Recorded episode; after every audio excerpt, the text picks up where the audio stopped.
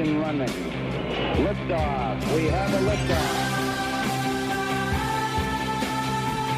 Good evening. Welcome. It's Erick Erickson here, Atlanta's Evening News on WSB. The phone number is 404 872 0750 1 800 WSB Talk. My goodness, the Speaker of the House, David Ralston, poured gasoline on himself and lit himself on fire yesterday in a meeting. I've got the details on that amazing turn of events, self inflicted uh, on his part. Uh, but we got to get to Bernie Sanders before we get anything else. This story is actually even more amazing. Bernie Sanders in 24 hours has raised more than all the other announced Democratic candidates combined.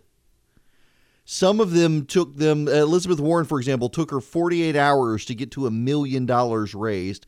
Bernie Sanders raised $3 million in 12 hours and $6 million in the first 24 hours. He's got pledges of $600,000 in monthly contributions coming in to his campaign. It is astonishing astounding that he would raise that much. Uh, so here are the details. Uh, so Sanders entered the 2020 race Tuesday morning. His campaign, 14 hours later, had 150,000 donors contributing $4 million. By Wednesday morning, it was $6 million. $600,000 of that haul is in the form of contributions that will renew monthly. That is staggering. Now, I told you yesterday uh, that I thought Bernie had some level of disadvantage because uh, he's old and he's white and he's not a Democrat. And now the new hot thing is Kamala Harris. And then you've got others. Amy Klobuchar. Oh, Amy Klobuchar coming to Georgia. And the the Stacey Abrams supporters are treating her like they did Stacey Evans. Apparently, white women are not allowed to cam- campaigning in Georgia anymore. Uh, fascinating uh, racial dynamic there, actually, to the opposition to Amy Klobuchar here in Georgia. E- Elizabeth Warren, though, Klobuchar, Kamala Harris, none of them have been able to top Bernie Sanders. So, yesterday I told you that the conventional wisdom that I have largely leaned towards is that Bernie's going to have a more difficult time this year because people are gravitating towards a female minority candidate. It's going to be hard for me to see the Democrats going for old white guy who's not even a Democrat. But what this shows is that Bernie actually does have a really good path, and the people who are defying conventional wisdom have something to their argument that Bernie has a built in base of support. The other people have to acquire their support. He's got a built in fundraising base. The other people have to build. He's got built in Hollywood support that the others are going to have to try to cultivate. He's got name recognition the others don't have, and people pay attention to Bernie Sanders, uh, whether they like him or not. So, one of the arguments, though, that Bernie has made for himself that's actually coming back to haunt him in 24 hours after he made the argument is his argument that we're supposed to be a meritocracy. Now you're listening to this. And yes, I just said Bernie Sanders argued we're supposed to be a meritocracy. And you're like, oh, Bernie Sanders? Well, yes, because you see Bernie Sanders in the past has used the diversity arguments, and in so using the diversity arguments, has tried to weaponize the diversity arguments. Bernie Sanders in the past has made the case that we've got to pay attention to intersectionalism, that uh, we got to pay attention to people who cross all the barriers related to race and and sexuality and everything else. But now he realizes that works against him. So here's Bernie Sanders. This is a quote from him yesterday. I don't have the audio, I got to read it to you. We have got to look at candidates, you know, not by the color of their skin, not by their sexual orientation or their gender, and not by their age. I mean, we think we have got to try to move us toward a non discriminatory society which looks at people based on their abilities, based on what they stand for. You got that? Let me read it to you again. There's nothing in here a conservative could object to. We have got to look at candidates not by the color of their skin, not by their sexual orientation or their gender, and not by their age. I mean, I think we have got to try to move us toward a non discriminatory society which looks at people based on their abilities, based on what they stand for. That sounds almost Martin Luther King Jr. It sounds like a conservative politician in the 21st century. And Bernie Sanders is being eaten alive by Democrats for this because they have bowed down to the gods of intersectionalism and fake diversity. You can have 10 people in a room who all look different as long as they think the same. That's that's diversity on the left these days. No intellectual diversity. Well, Bernie's having to say this because he's the old white guy in the room and he's trying to convince Democrats, hey, hey, don't hold it against me that I'm old and white. I'm one of you. I stand for what you stand for, and we need to be a colorblind society. Not the Democrats are not having any of it. They're beginning to point out that Bernie is not a Democrat; he's a socialist. The Democrats are starting to get scared of the socialist term. Yeah, the New York Times come out the other day and say, hey, hey, these Republicans, they're calling Democrats socialists. The Democrats are calling themselves that. Nonetheless, that's where we're headed. Bernie Sanders being eaten alive by the the people he has long cared for because he's too white and he's too old and they want young and they want non-white. They want non-male. He's got all those strikes against him. So he can say all the time. I mean, Bernie Sanders is basically a Soviet. He he is as close to being a Soviet in the United States as you can possibly be. Remember Bernie Sanders' honeymoon in the Soviet Union. I played the audio yesterday where Bernie says, Hey, people standing in line for food, that's good because in capitalist countries, all the poor people starve to death. He actually said that oh, this is what the Democrats are. This is where they're headed, and now they're they're eating their own. Eh, they're also trying to beat up state uh, Amy Klobuchar, as people close to Stacey Abrams are outraged that this white woman, and they are making it about race. It's not just me saying it; they're making it about race. That this white woman is coming to Georgia and she's committing the chief sin. Amy Klobuchar is the Minnesota Democrat who Republicans think is kind of nice, even though if they disagree with her. She's come to Georgia to campaign, and she is committing the chief sin in Georgia of for Democrats these days. She's doing so not with Stacey Abrams, but with white Democrats. Remember when Stacey Abrams ran for governor, her uh, supporters, in fact, some of the people on her campaign staff, organized a protest against her primary opponent, Stacey Evans, on the grounds that uh, you can't trust white women. And I wish I was making that up, but I'm not.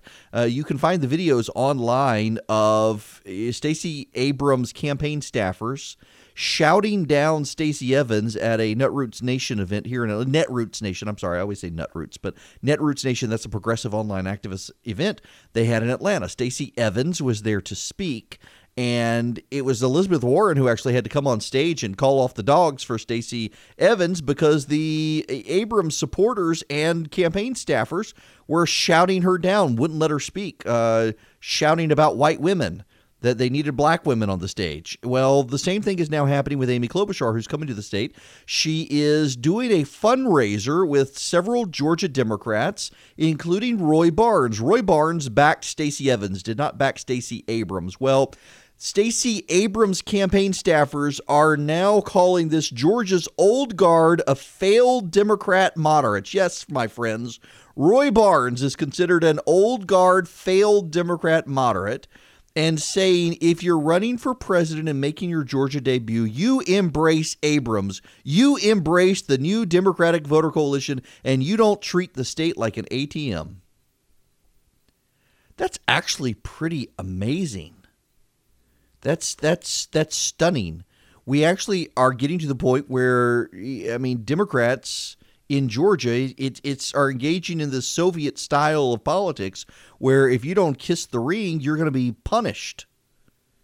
That's how far left the Democrats in the state are going. Uh, Republicans in the state should be paying attention to this. I'll tell you what else Republicans in the state need to be paying attention to. Uh, yesterday, there was a, uh, a House Republican conference meeting where the House Republicans could finally hear from Speaker Ralston, and I got to tell you, I'm I, I I I try to balance the program. I don't want to hog time on on these personal things that become crusades. I'm mindful of myself sometimes doing that. I don't want to bore you with them, and I, am starting to think maybe you guys are tired of of me giving you the play by play of this fight in the state legislature. Maybe you're tired of participating. Maybe I should just stop.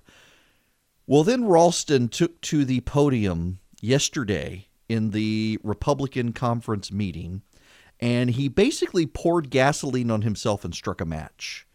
I have heard from numerous members of the state legislature today, people I have never talked to in my life, finding my cell phone number to call me and tell me to tell my listeners to keep calling. It is working, and they are livid with what Ralston said yesterday in their conference. And I've heard it now from enough of them that I largely can put the story together of what he said and why they're so livid.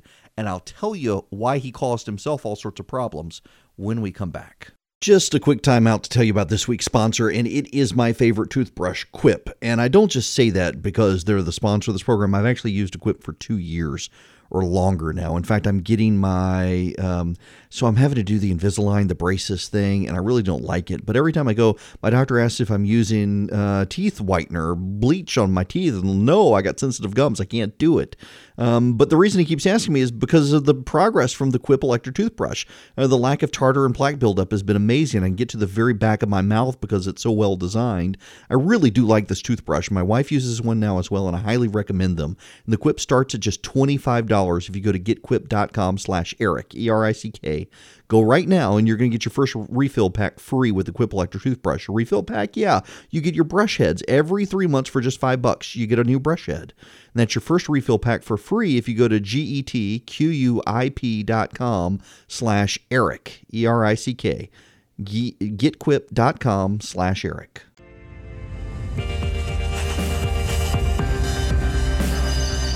Okay, so let me tell you what happened in the Republican House conference meeting yesterday, the House caucus meeting.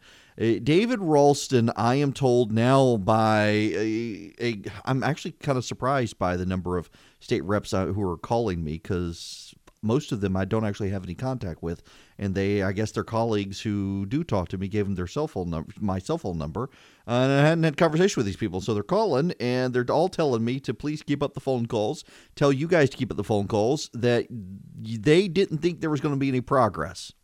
And then yesterday in the meeting, uh, Speaker Ralston was asked about the Atlanta Journal story about him using his power as Speaker to ensure that criminal defendants never had to go to trial. For those of you who are unfamiliar with the story, uh, David Ralston, eh, I mean, people went on record saying they paid David Ralston $20,000 as criminal defendants, and Ralston, in exchange, has continued their cases, so they never actually go to trial. So, in one case, you have a girl who was allegedly raped by a pastor staying at her family's home, and that pastor retained David Ralston and Ralston has now continued the case for five years. So the 14 year old girl who was raped is now 19 years old and can't get closure. She's got to hold on to the facts of the case because at some point, hopefully, it will come to trial and justice will be had. The case will be heard.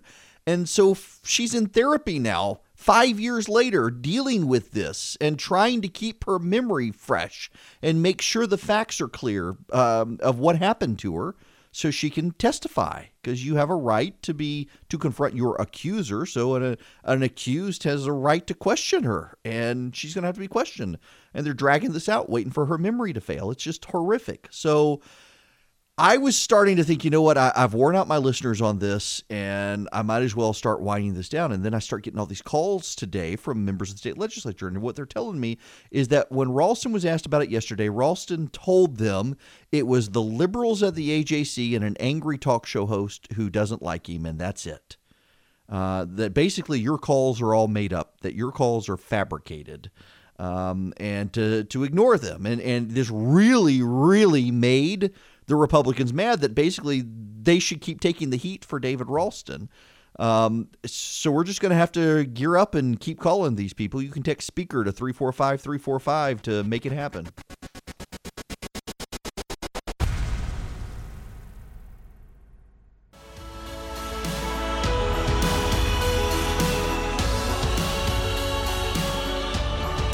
So I need you guys to do a favor for me. In all honesty, I need you to do a favor.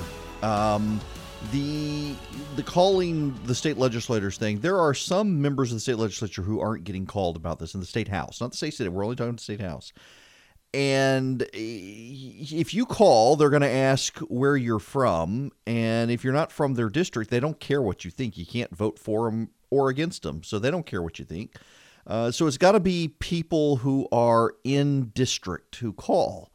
And if you will encourage your friends on Facebook, on Twitter, or just call your friends, email them, text them, whatever, tell them just text speaker to 345 345. That's all all you got to do. It, uh, a link comes back, you click it, you put in your your phone number and I call your phone. And in calling your phone, you put in your zip code and you you call this you call your in district representative.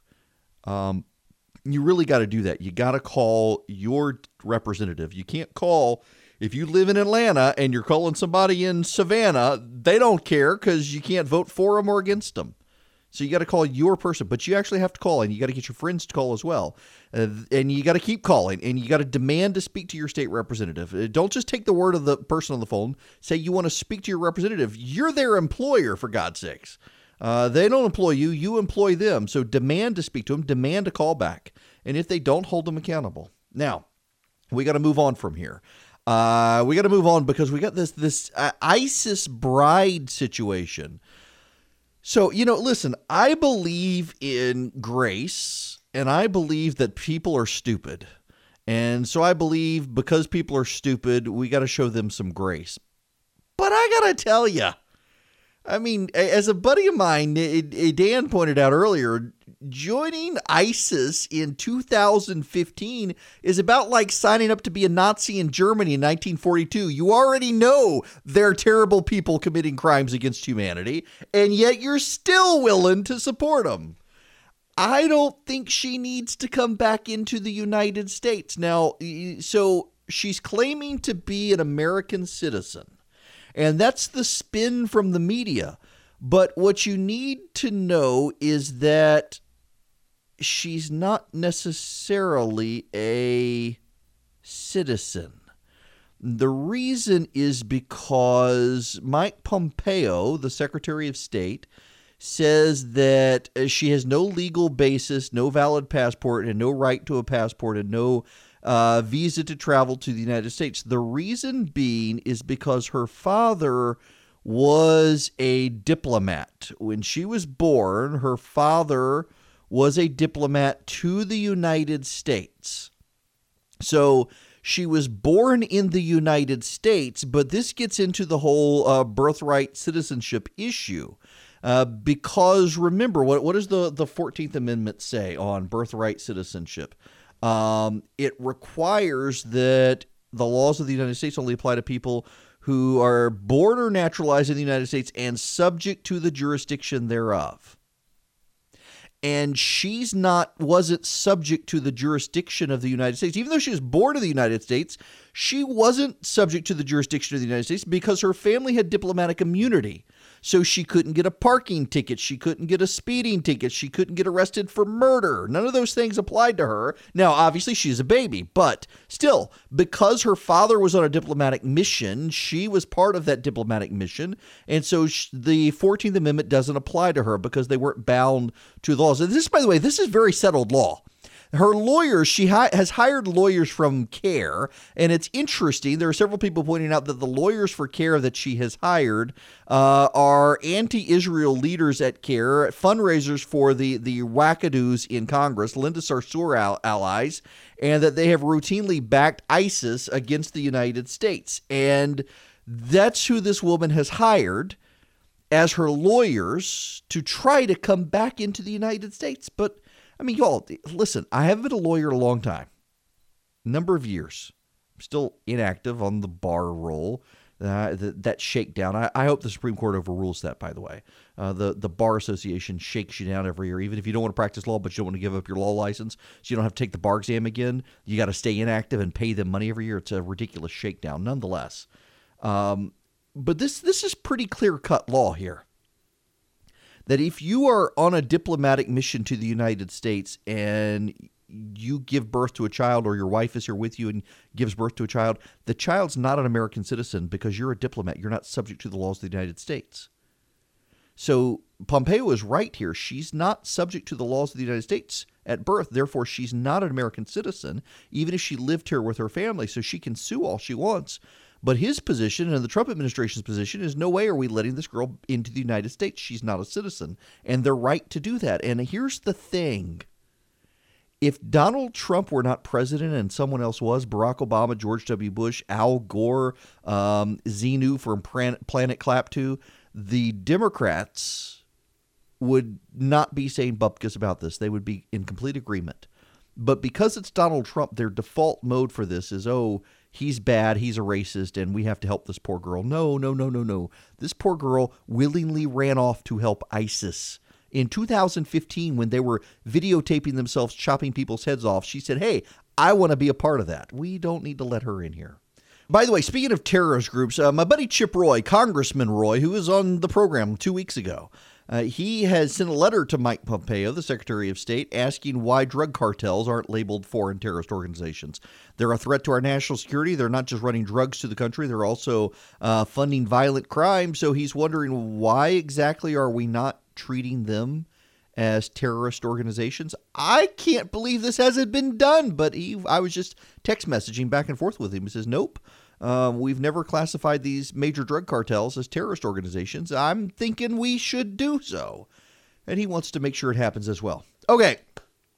So I got to talk about something that's it's it's just awkward for me because I'm a guy and these are not the things I like to talk about. It's very very very very awkward for men to talk about this thing, but it's it's relevant to the news, and I, I got to plow on through it. I I, I got to make myself do this. Can we talk about? Gosh, I can't believe I'm talking about this. Can we talk about tampons? I don't want to. Please, God help me. okay, I thought about this.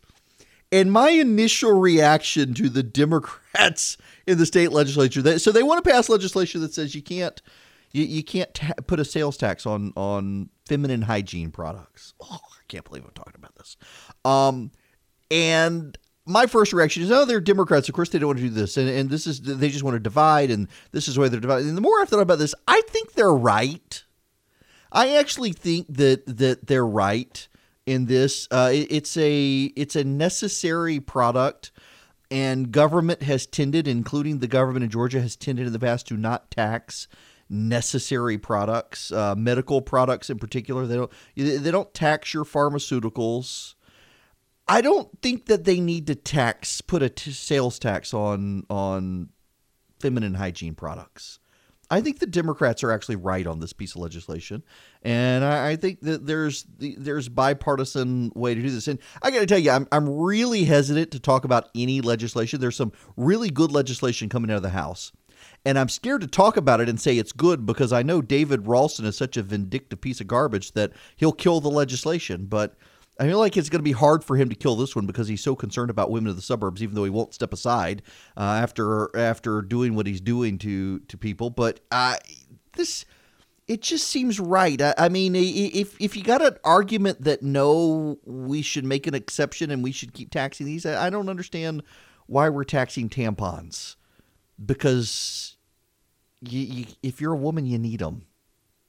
Our feminine hygiene products. I guess, gosh, I just don't like talking about this topic. I don't know. I'm sorry. I'm just uncomfortable. I'm a guy. It's like going to the store to buy them for your wife. It's just something guys don't like to do. But nonetheless, I agree with the Democrats in the state House and state Senate. They should not be taxed uh, because they are considered medically necessary. And so I hope that the Republicans will go along with them and not tax them. Now, we can be rid of this conversation. The phone number here 404 872 0750 1 800 WSB Talk. And I guess that's my cue to take a time out and get away from the subject. But I'll take your calls on it if you have a differing opinion.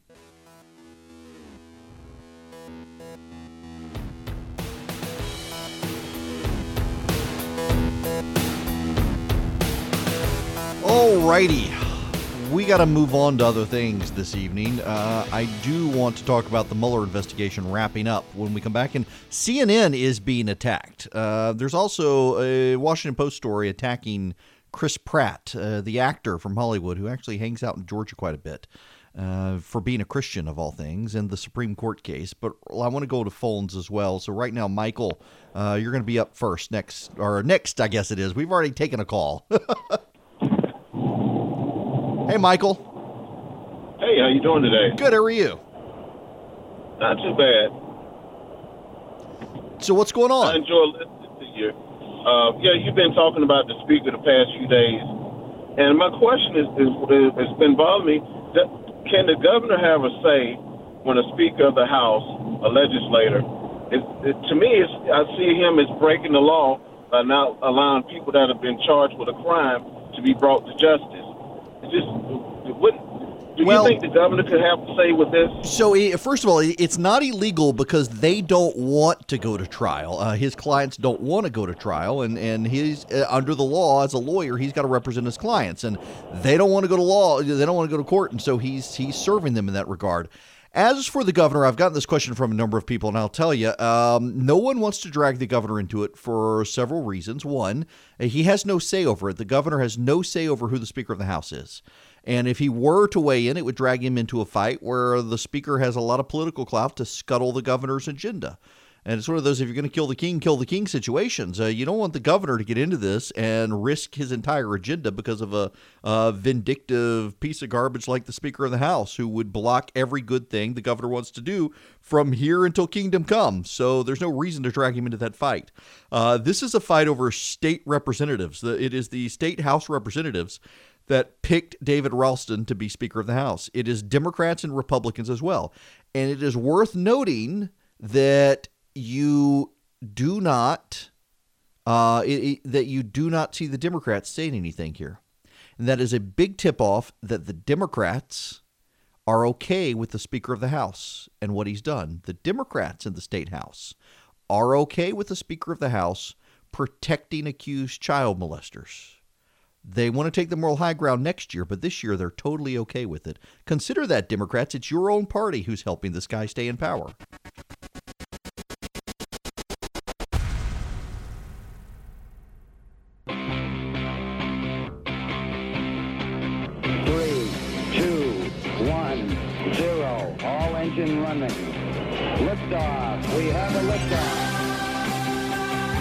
Hello and welcome. It is Erick Erickson here, the second hour of Atlanta's Evening News on WSB. The phone number 404 872 0750 1 800 WSB Talk. Um, for those of you who still want to be engaged on the speaker fight, text speaker to 345 345. The word speaker, text it to 345 345.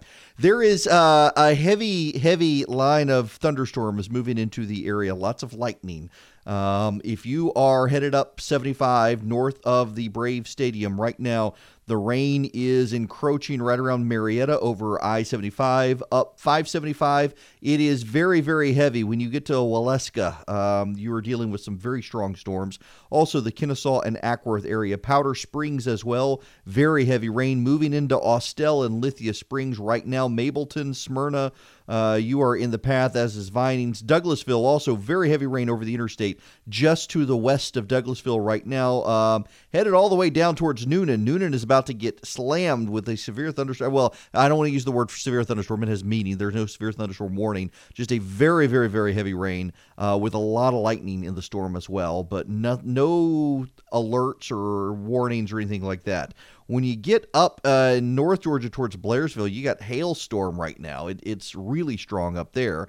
Uh, but in the listening area right now, basically, uh, you have rain compromising 75, 575, moving into the 400 area on the north side and across uh, I 20 west of the city as more rain moves in.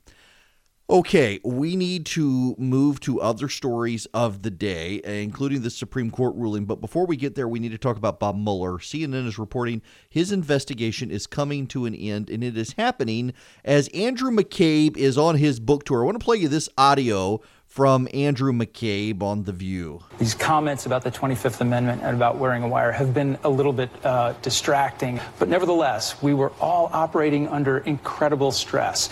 You know, you have to remember, Savannah, this came at an incredibly stressful time.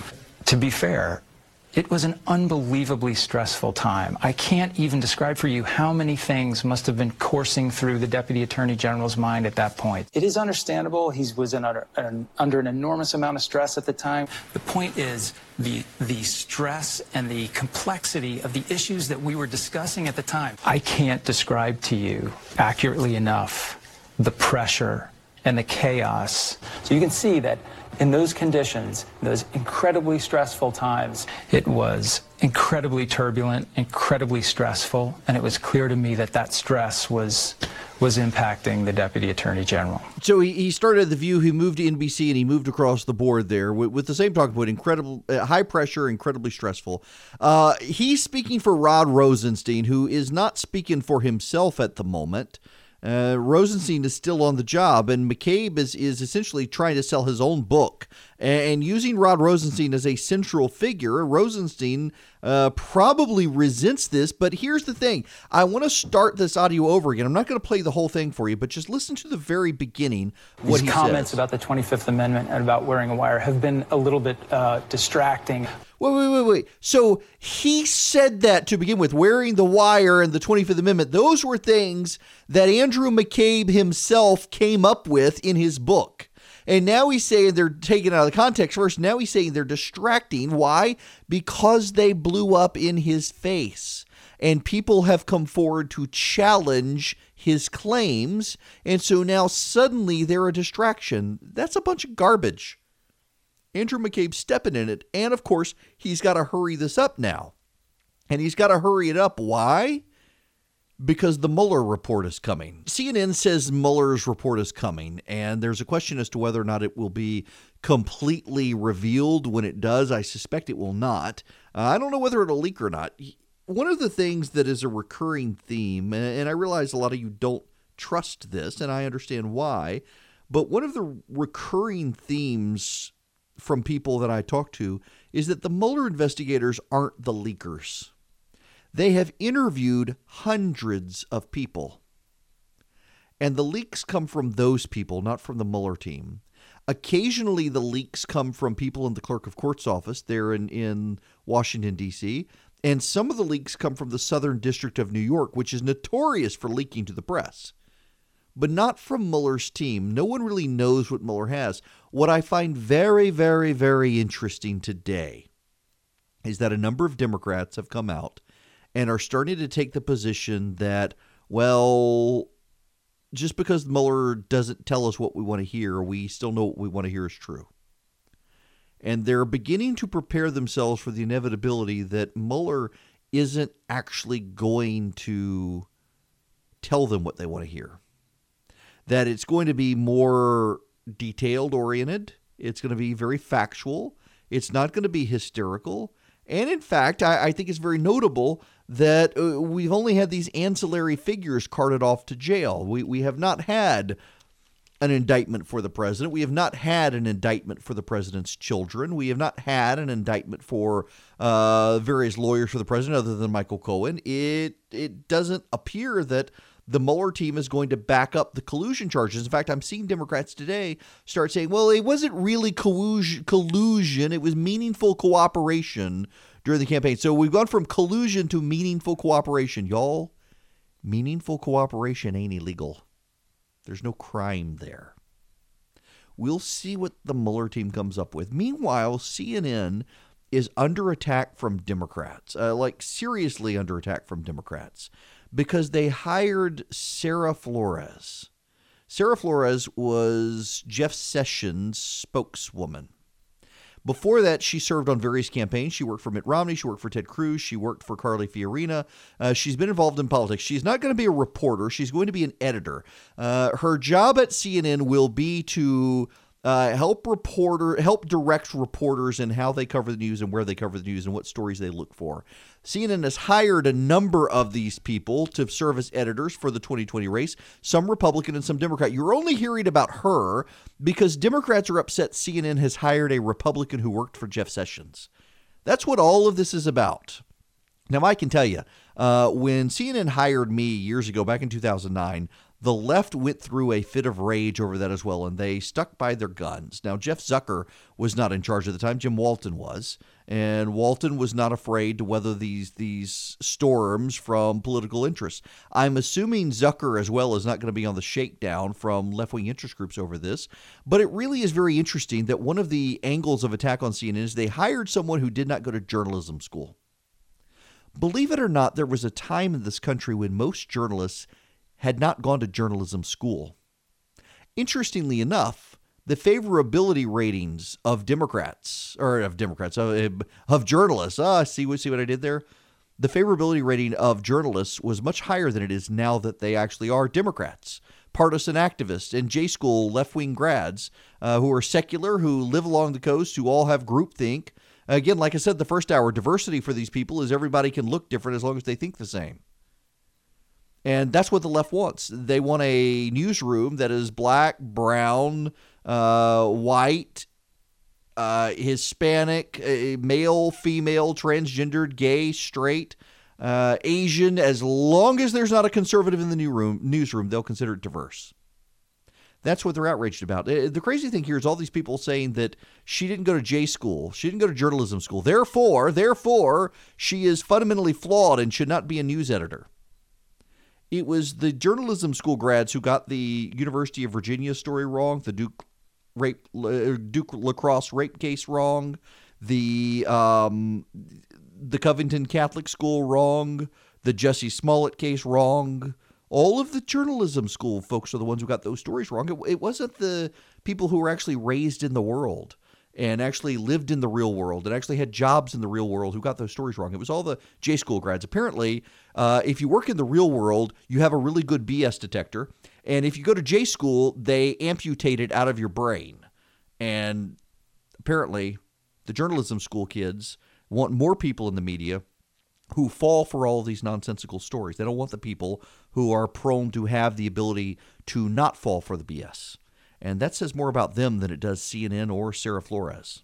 Just a quick time out to tell you about this week's sponsor, and it is my favorite toothbrush, Quip. And I don't just say that because they're the sponsor of this program. I've actually used Quip for two years or longer now. In fact, I'm getting my, um, so I'm having to do the Invisalign, the braces thing, and I really don't like it. But every time I go, my doctor asks if I'm using uh, teeth whitener, bleach on my teeth, and no, I got sensitive gums. I can't do it.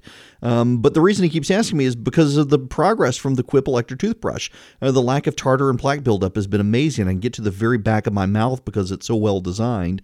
I really do like this toothbrush. My wife uses one now as well, and I highly recommend them. And the Quip starts at just $25 if you go to getquip.com slash Erick, E-R-I-C-K.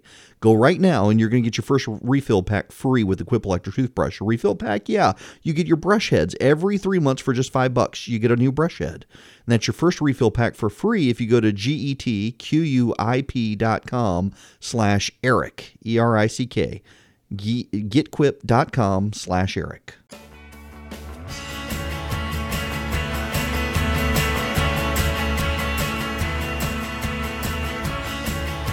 I just had coffee. I need it. Y'all, I have gone to the gym twice a day, every day for the last two weeks, and there is not a part of my body that doesn't hurt. And I'm exhausted.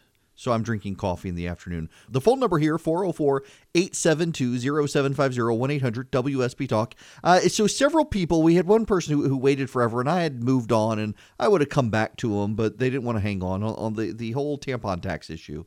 And if we start here, what else? Uh, well, you know, I'm okay with not taxing toothpaste and dental floss and stuff like that. But on, on, this particular issue, the state does not tax things that are considered medical necessities, like syringes for people with diabetes or diabetes test kits and things like that. And there's just no way around this that, that if you are a female um, between the ages of, well, it keeps going earlier and earlier uh, to to menopause, from puberty to menopause, you, you got to buy this product. There's no way around it. Now, I, I, I know we've got a few few friends who they've come up with alternative novel things to do, and they all gross me out. But if you don't want to gross people out, this is medically necessary for a female in the United States of America. I, I don't see a reason to tax it. Now, I realize there's a larger issue here uh, with Democrats trying to find these wedge issues to get women on their side. Uh, in particular, Democrats are deeply worried about married women still tend to be reliable Republican voters, although less so in the age of Donald Trump. And they're trying to find ways to get them to lock in for the Democrats. And I just think this is one of those issues where Republicans say, you know what? Yeah, if you're a woman, this is a product you have to buy. Uh, there's no reason to tax you on this necessity. And you could say, well, you gotta you, you gotta buy food too. Yeah, but there are varieties of food you can buy. There are some things you or you can grow it at, at your house. You can go out and buy seeds, and you can grow your food at your house. You can get a chicken. I got plenty of friends with chickens for their eggs, so you don't have to buy eggs at the grocery store. So they're not going to get taxed. This you're not going to be making these things at home. I mean, at least you shouldn't be, because um, that's just kind of gross. You got to go to the store. So I'm totally okay with the idea of not taxing tampons. Now, when we come back, to the Supreme Court, huge, huge decision today. A nine to nothing decision from the Supreme Court on asset forfeiture. It will impact Georgia greatly. In fact, it'll impact some metro areas that have been using speed traps as a way to generate revenue for local communities. I'll give you the details when we come back.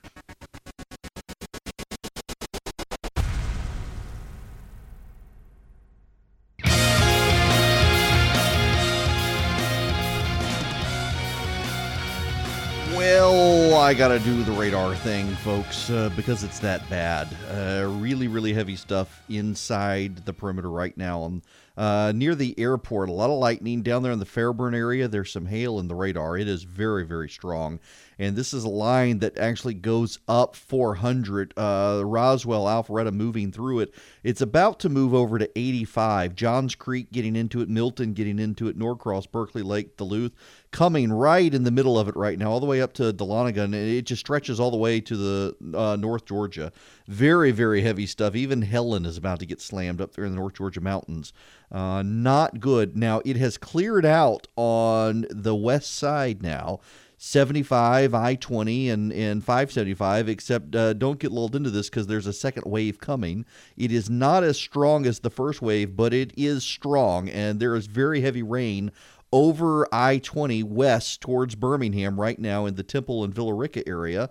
Uh, just north of Carrollton, there's some hail in the clouds, there's a lot of lightning, so just be careful out there. You should have your headlights on now anyway in this this gross weather, but it is it's some very very heavy rain right now moving through the area. The Supreme Court has issued a very big decision on asset forfeiture.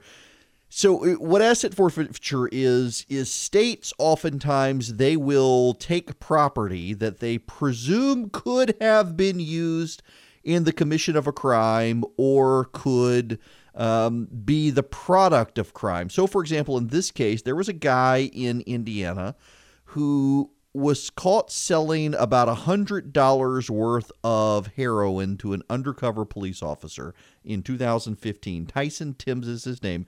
No one disputes he sold heroin. Uh, but Tyson Timbs had a $42,000 Land Rover SUV. It is indisputed in the court record that he bought the Land Rover through a life insurance payout when his father died. No one disputes the fact that he bought the Land Rover with that. But because he was in the Land Rover, when he sold the drugs to the police, the police seized the Land Rover. They did not pay him just compensation for it. They just took it because it was in the the commission of a crime. Well, here's the thing he was sentenced to jail and he was sentenced to pay a fine. The fine was paid. He served his jail time. He wanted his truck back. Eh, the, no court ordered that his vehicle could be taken away. The police just did it. And in the past, this has not been incorporated against the states, this portion of the Eighth Amendment, the no excessive fines.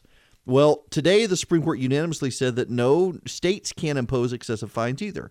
Now, this is happening in, I, I want to say it's Doraville. Um, it has turned into a big speed trap operation to fund the city budget. There was an article, I think it was in Reason, there's a lawsuit now, and I think it's Doraville, one of those, those areas around Doraville where it, it's become a huge speed trap and the police are highly likely to pull you over if you are not a known resident and give you a speeding ticket. It's just some ridiculous stories coming out of there. And in one case, the person was three miles over the speed limit and was pulled over and given a given a ticket. And th- this is going to impact those cases as well, where the Supreme Court very very clear today that if if governments are using cr- uh, cr- the police basically uh, police state issues to fund their government, that's a no no.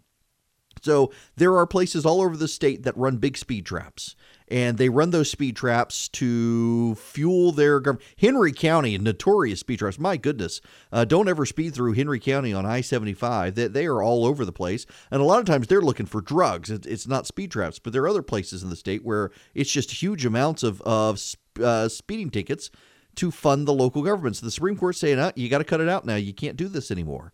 And it's nice to see this. It's a nine to nothing case. Ruth Bader Ginsburg came back to issue the opinion. Uh, read it from the bench today, which was a unusual move considering she's been gone and had the lung cancer surgery. But it's a it's a good decision. This is a very good decision. Uh, if you support civil liberties, if you're a conservative, you should appreciate the fact that the government can no longer take people's assets as a civil matter and and prevent people from getting them back which has been happening for a very long time. Now, so I guess the national media is going to stop covering the Jussie Smollett situation now that it's come out that he actually is a suspect and not a victim. Uh, they'll move on. I, have been trying to, to rack my brain on this. I got a syndicated column coming out in newspapers across the country, but not in the AJC, of what it is that gets the national media to cover these situations. Because they're all about the the local newspaper editor or publisher and Alabama who wants the KKK to come back. It's, uh, that's a, a kind of a, a story. It doesn't affect anybody, and yet it's a huge national story. Jussie Smollett was a huge national story until it appears he's the suspect, and I'm sure it'll die. You had the the Virginia situation was huge, and, and all I can come up with now is that the only reason local stories of corruption and whatnot and crime become national stories is they can either make Donald Trump look bad or they they're about race. And if you can find one of those uh, proving that, yes, white people are racist or Donald Trump is an idiot or terrible or awful, or, and his supporters are too, then it becomes a national story. But you got the Speaker of the House of Representatives in Georgia who is using his power to keep people out of jail, and that's not a national story. It's just dumbfounding to me. Um, if that could somehow be tied to Donald Trump, you and I both know it would be a national story. I hope you'll continue to make the phone calls, though. I, I really was getting a little bit depressed. I, I, wasn't sure it was doing any good. And then suddenly today, these these state legislators, some of whom I've never even heard from before, are calling. I don't know how they got my phone number saying, please, please keep it up. It's making a big difference. And telling me the speaker basically lit himself on fire yesterday, a huge disaster on his part. He made a big misstep, and now they're all livid with him. So keep up the phone calls, folks. Text speaker to 345 345 keep up the phone calls, keep up the pressure, and maybe we can get something done. These people, they may be scared of the speaker, but they're more scared of voters.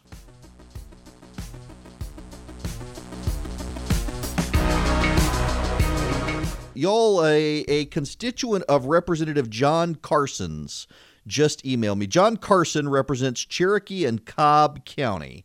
Uh, it is District 46. Uh, he lives in Marietta and he's a CPA. And uh, John Carson, according to this constituent, says John Carson says, uh, wait and see what the facts are. Y'all, what, what, what facts do we need to wait and see? The the Atlanta Journal Constitution has interviews with the victims who can't go to trial. Uh, has court officials speaking on background because they're too scared to go on the record because of the speaker. Uh, and the speaker is is all he's doing is saying that this is some angry talk show host and the AJC out to get him.